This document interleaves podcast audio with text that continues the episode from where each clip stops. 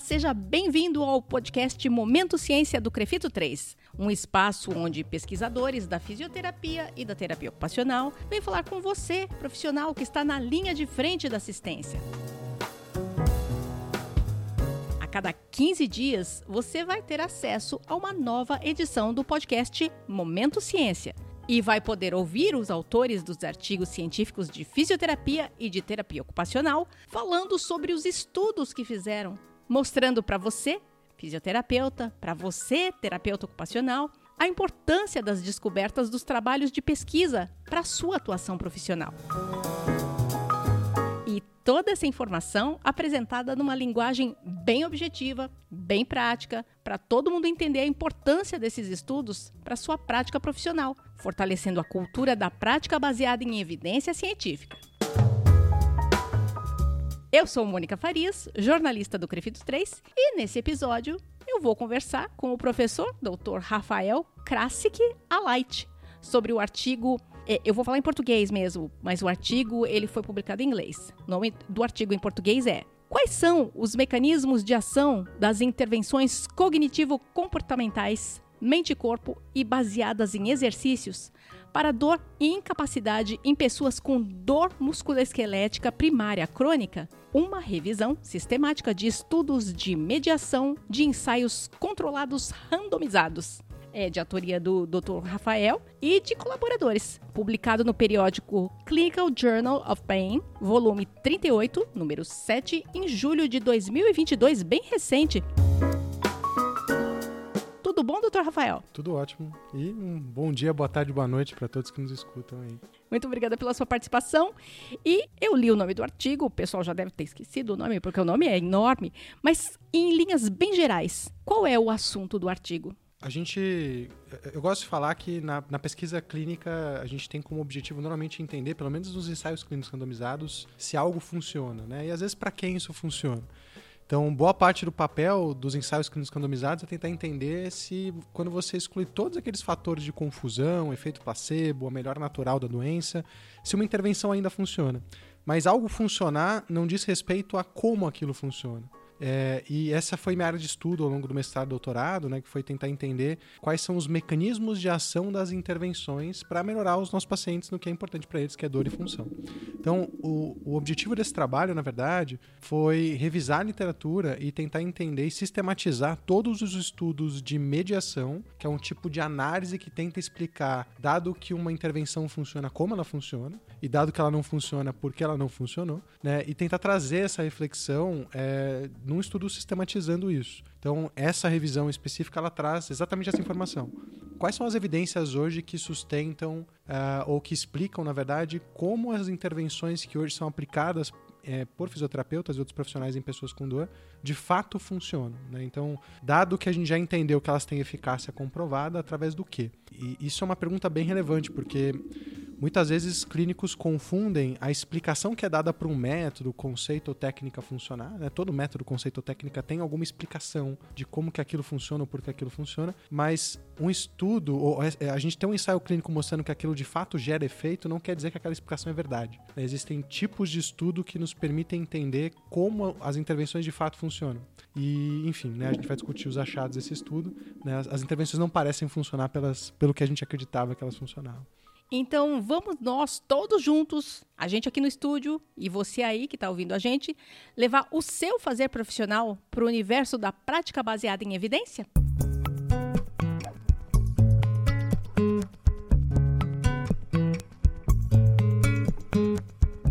Dr. Rafael é fisioterapeuta com especialização em fisioterapia músculo-esquelética pelo HC da USP, da Faculdade de Medicina da USP. Ele é mestre e doutor em neurociências e comportamento também pela USP e tem MBA em Health Tech pela FIAP. Ele tem cerca de 10 anos de experiência clínica reabilitando pacientes com dor crônica e atualmente é pesquisador associado na USP e CEO e cofundador do grupo Superador, empresa responsável pela gestão da operação das startups Portal Físio em Ortopedia e Tato.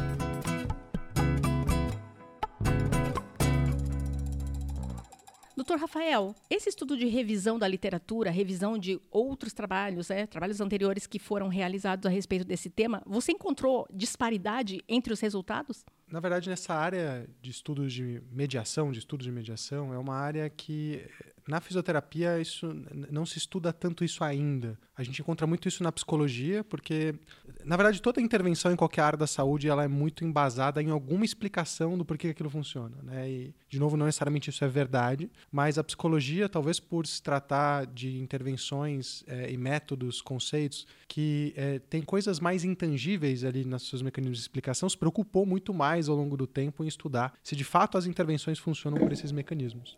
E na nossa área, na verdade, não, não existia uma revisão sistemática até o momento que sumarizava esse tipo de estudo. Então, o, o, essa foi a primeira revisão sistemática que sumarizou de forma bem ampla uh, esses estudos e tentou pegar estudos também para a nossa área específica, né, é, que abordam a fisioterapia, no caso. E existe bastante disparidade, sim, entre os métodos dos estudos que fazem esse tipo de análise, porque até pouco tempo atrás não existia uh, um, um, critério de qualidade de como fazer esse tipo de estudo de mediação e, e nem como reportar esses dados. Né? A gente tem critérios para outro tipo de estudo. Né? Tem, por exemplo, o, o consorte para revisões para ensaios clínicos, você tem é, é, o ROB, que é a ferramenta da Cochrane, por exemplo, para avaliar é, ensaios clínicos também. Então, você, você tem guidelines de como conduzir e, e, e, reportar dados de outras metodologias, mas estudos de mediação ainda não tinha até recentemente. Então a gente encontrou muita disparidade nos métodos desses estudos, é, mas o mais interessante, na verdade, foram justamente os resultados que a gente encontrou, né? Porque existe na nossa área, na fisioterapia,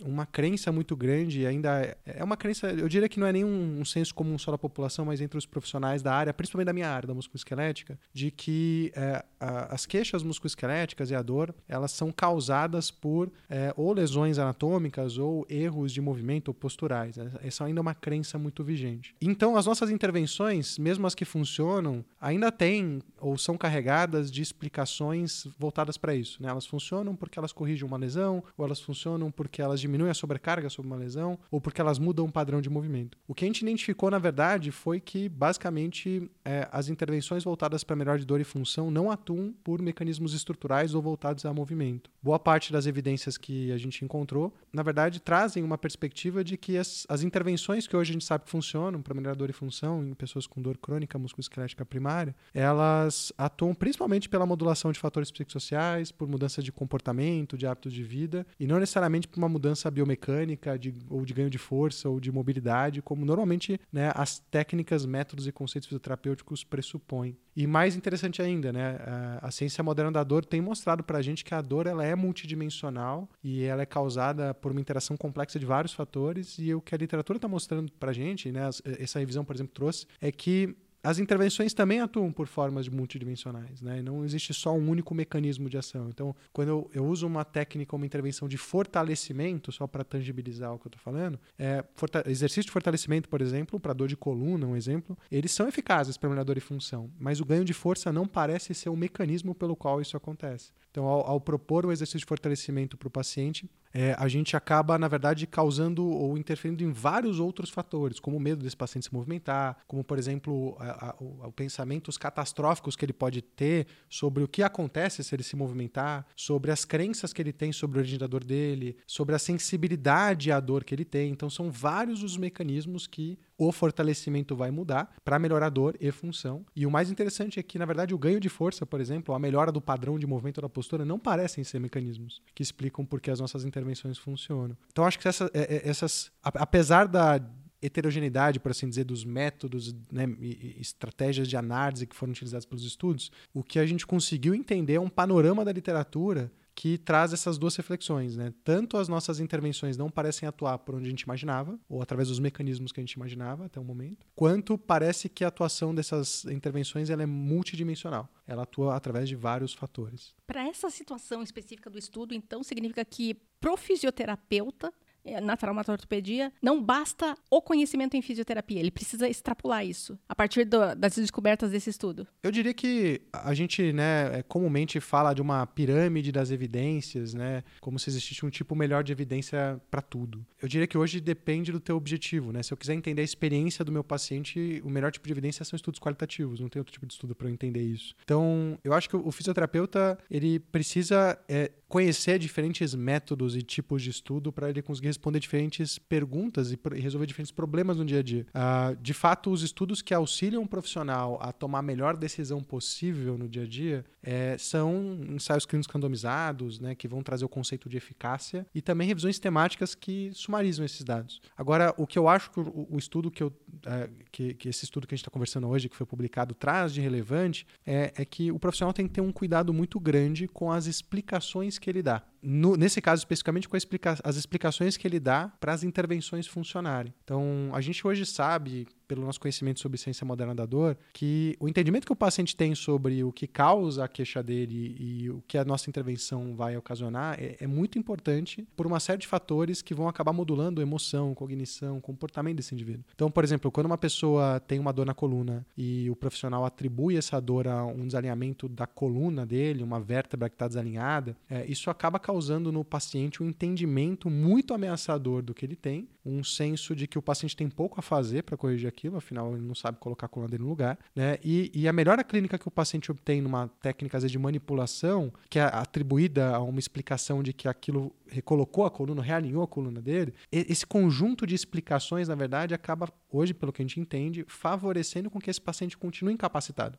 Porque é, isso reforça no paciente um entendimento muito ameaçador do que é a causa da dor, do que mantém a dor e tira do paciente totalmente a autonomia para ele cuidar da dor sozinho, atribui isso ao profissional. O paciente fica dependente do profissional. E também acaba é, tendo explicações que vão fazer com que ele busque, às vezes, intervenções que comprovadamente não funcionam, mas que, pelo entendimento que ele tem, a explicação que ele trouxe ou teve daquilo, fazem com que ele continue buscando aquele tipo de intervenção. Então, eu dei só um exemplo, né? O meu objetivo não é ofender ninguém que usa técnicas de manipulação, usa essas é, intervenções, mas só para mostrar como que, na verdade, esse conhecimento sobre o mecanismo de ação das intervenções pode impactar de forma importante, talvez não a sua escolha da intervenção, né? porque a tua escolha deveria ser baseada em eficácia, em conceito de na qualidade da evidência disso, mas no efeito que ela vai ter e no efeito de longo prazo. Eu gosto de falar que hoje eu me preocupo muito com o legado que eu deixo ou que colegas deixam nos pacientes, além da técnica, né? Porque o efeito de uma técnica dura pouco tempo. Só que a explicação que a gente dá não tem prazo de validade para acabar. Às vezes você vai ter pacientes com 10 anos de que passaram num fisioterapeuta tentando ainda corrigir algumas coisas que o fisioterapeuta ensinou, porque na cabeça dele aquilo é o certo. Então não tem prazo de validade para essa crença desenvolvida se extinguir, né? E hoje isso me preocupa mais até do que algumas intervenções que estão sendo feitas no dia a dia do profissional. a partir das descobertas que vocês tiveram com esse estudo de, de revisão, que desdobramentos que essa reflexão em cima dos resultados gerou? Que, que trabalhos mais precisam ser desenvolvidos nessa linha? O papel de todo estudo de revisão sistemática é tentar sumarizar o estado atual da evidência, que seja para comprovar que o estado atual é de baixa qualidade. Eu diria que hoje, no que diz respeito a estudos de mediação e no conhecimento de como as intervenções funcionam, principalmente na nossa área da fisioterapia, a gente tem é, poucos estudos na nossa área específica, nas nossas intervenções, por assim dizer. Né? Porque fisioterapeutas hoje usam no seu dia a dia intervenções não só físicas, né? eles usam intervenções cognitivo-comportamentais, de mente e corpo, mas no que diz respeito a intervenções baseadas em exercício, em terapia manual, em agentes eletrofísicos, né, de fotobiomodulação, a gente entende muito pouco de fato como essas intervenções funcionam. Então, eu diria que ainda é, precisa de muita pesquisa disso. Né? Os pesquisadores clínicos precisam ter um olhar para isso também, porque bons estudos para explicar como as coisas, as intervenções funcionam, são feitos a partir de ensaios clínicos randomizados. Então, os pesquisadores que conduzem esses trabalhos têm que ter essa mentalidade de tentar também explicar por que algo funcionou ou não. Mas eu acho que os principais desdobramentos estão nisso, em entender que, pelo que a gente entende hoje sobre as intervenções. As explicações que os métodos, conceitos e intervenções hoje pregam não têm fundamento. É, e também que as melhoras a melhora clínica dos pacientes não parece acontecer por um único fator. Né? Então, por mais que um clínico esteja prescrevendo uma intervenção, por exemplo, de força, visando ganhar força, não necessariamente ganhar força é importante para produzir o efeito que aquela intervenção gera no paciente. O efeito parece atuar através de vários fatores, da interação de vários fatores. E, na verdade, saber disso pode fazer com que você consiga potencializar o efeito. Quando eu entendo que, por exemplo, o importante não é o ganho de força, mas é o paciente se expor a movimento, eu posso ser um pouco menos rigoroso em alguns critérios da prescrição desse exercício para permitir com que o paciente desenvolva e vivencie novas experiências. Né? Então, saber que ah, essas intervenções atuam por vários mecanismos me permite, na verdade, no dia a dia, tentar potencializar esses mecanismos. Eu diria que, apesar da qualidade de evidência ainda ser baixa, o que a gente sabe hoje sobre como as intervenções funcionam já nos permite entender esses dois fatores bem. Bom, então, doutor Rafael, para a gente é, ser bastante eh, direto com o profissional que está ouvindo a gente, que está lá com o paciente na frente dele, o que esse estudo, o que ele tem que atentar para o resultado desse estudo e que pode ser imediatamente útil na prática profissional dele, com o paciente na frente ddele? Eu diria que cuidado com a explicação que vai ser dada para a intervenção funcional ou não por, assim, incrivelmente isso, né? Intervenções que para o pro profissional clínico muitas vezes assim são ponto pacífico. Ah, treino de core é importante porque você faz aquilo, aquilo, aquilo nos músculos do core e isso vai melhorar a dor e função. A literatura mostra que na verdade isso não acontece. Então assim, mesmo intervenções que parecem que são ponto pacífico, que o mecanismo é aquele, o que a gente hoje entende é que na verdade talvez aquilo nem é importante. Né? Eu estou usando o core, a força, são dois exemplos onde ganhar, melhorar a ordem de ativação, ou fortalecer o core ou ganhar força não, não são importantes. Comprovadamente não são importantes para o paciente melhorar o que ele acha importante. Então eu diria que é tomar muito cuidado com isso, porque às vezes a gente bota tanta importância no entendimento que a gente tem do mecanismo que a gente ingessa a intervenção e não explora ela da melhor forma possível, ou acaba deixando no paciente esse legado de uma crença de que, poxa, ele não tem muito controle sobre a queixa dele, de que ele tem que ficar se protegendo eternamente com aquilo, corrigindo a postura ou contraindo o abdômen ou fazendo qualquer coisa. Você acaba deixando legados né, que vão ser mantidos pelo, por cognição, emoção, comportamento, né, que tem mais a ver com o entendimento que ele teve da explicação que você deu para a queixa dele e para a intervenção que funcionou, do que de fato é, sobre algo que está acontecendo com ele. Né? Então, eu diria que talvez a, a, a mensagem direta para consultório seja essa: assim, muito cuidado com as explicações. Doutor Rafael, por que, que a pesquisa científica é tão importante para a prática clínica? Eu eu gosto de citar uh, um médico que chama Luiz Cláudio Correia, que é um profissional que é um divulgador científico de prática baseada em evidência, e ele fala a seguinte frase: ele fala que prática, falar sobre prática baseada em evidência ou ensinar sobre prática baseada em evidência foi o melhor ou pior que podia acontecer a da saúde. Porque ao você tratar isso como uma disciplina, o que acontece é que você pode falar mais sobre, você pode falar sobre os métodos e melhorar, inclusive, não só é, é, a prática baseada em evidência, mas até o método científico por trás disso. Você pode ir mais longe, desenvolver mais, mas por outro lado, dá a impressão de que isso é uma questão de, de opção ou de opinião é, onde você pode ou não seguir o caminho da prática baseada em evidência. Na prática, nenhum clínico tem bola de cristal, ou seja, ninguém sabe o que vai acontecer com o paciente dali uma semana, um mês, um ano, dez anos. E como a gente não sabe o que vai acontecer com o paciente, e a gente tem vários vieses no dia a dia clínico que fazem com que a gente, na verdade, não consiga entender o que está acontecendo, né? Se um paciente veio com uma dor crônica, por exemplo, no consultório, e aí eu comecei a fazer alguma coisa, e em duas, três semanas ele melhorou, não quer dizer que foi o que eu fiz. A maior parte das dores crônicas, elas são caracterizadas por surtos e remissões, por exemplo. 70% delas, na verdade. Ou seja, o paciente tem um, um pico de dor e aí é, é, o momento que ele te procura e naturalmente ele melhora sozinho ao longo de algumas semanas, né? Então, se ele veio te buscar nesse período e você fez alguma coisa e ele melhorou, não quer dizer que foi você. Mas a gente no consultório não consegue enxergar isso. A gente acaba atribuindo causa e efeito. Então, como a gente não tem bola de cristal e, e, esse, e o dia a dia é muito complexo para a gente entender o que de fato funciona, eu diria que a única forma da gente realmente é, colocar e ajudar os nossos pacientes é nos apoiando na prática baseada em evidência, porque sem a gente usar a ciência no dia a dia, a gente acaba, na verdade, né, correndo o risco de estar repetindo erros do passado. Né? No passado, fazer um sangria para tudo, achando que aquilo era a causa de todos os problemas, e demorou séculos até que entendessem que aquilo não era uma, um tratamento possível. Né? A gente pode estar recorrendo aos mesmos erros se a gente não se apoiar na melhor evidência disponível para tentar entender o que acontece normalmente com pessoas parecidas com o meu paciente, porque essa é a mágica, né? Eu não consigo saber o que acontece com o meu paciente, nunca, não consigo consigo saber o que vai acontecer com aquele paciente no futuro. Mas ao olhar para pesquisas de pessoas que parecem com aquele meu paciente, eu consigo ter algum grau de previsibilidade sobre o futuro. É, ao olhar para pessoas que parecem com ele, eu consigo entender na média o prognóstico, eu consigo entender na média as intervenções que tendem a funcionar mais para aquele indivíduo. E assim eu consigo tomar uma decisão que acaba sendo melhor para o meu paciente. Algo que sem a ciência ou a prática baseada em evidência eu não conseguiria fazer.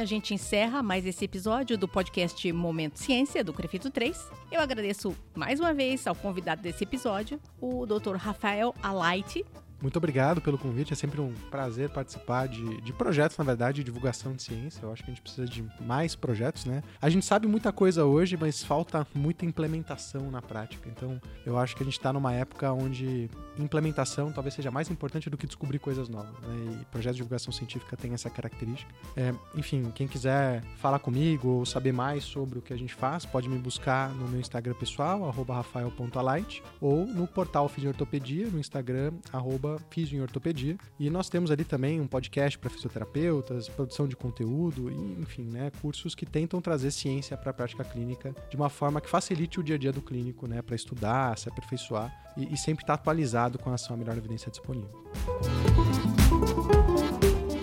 Obrigada, doutor Rafael. E na descrição do episódio a gente coloca o link para acesso ao artigo e também as arrobas que o doutor Rafael falou para gente. Eu agradeço a todos vocês ouvintes, profissionais, estudantes de graduação, pesquisadores que valorizam a ciência como o fundamento que faz a sua profissão avançar e crescer. Não perca o próximo episódio do podcast Momento Ciência do Crefito 3. A gente te espera.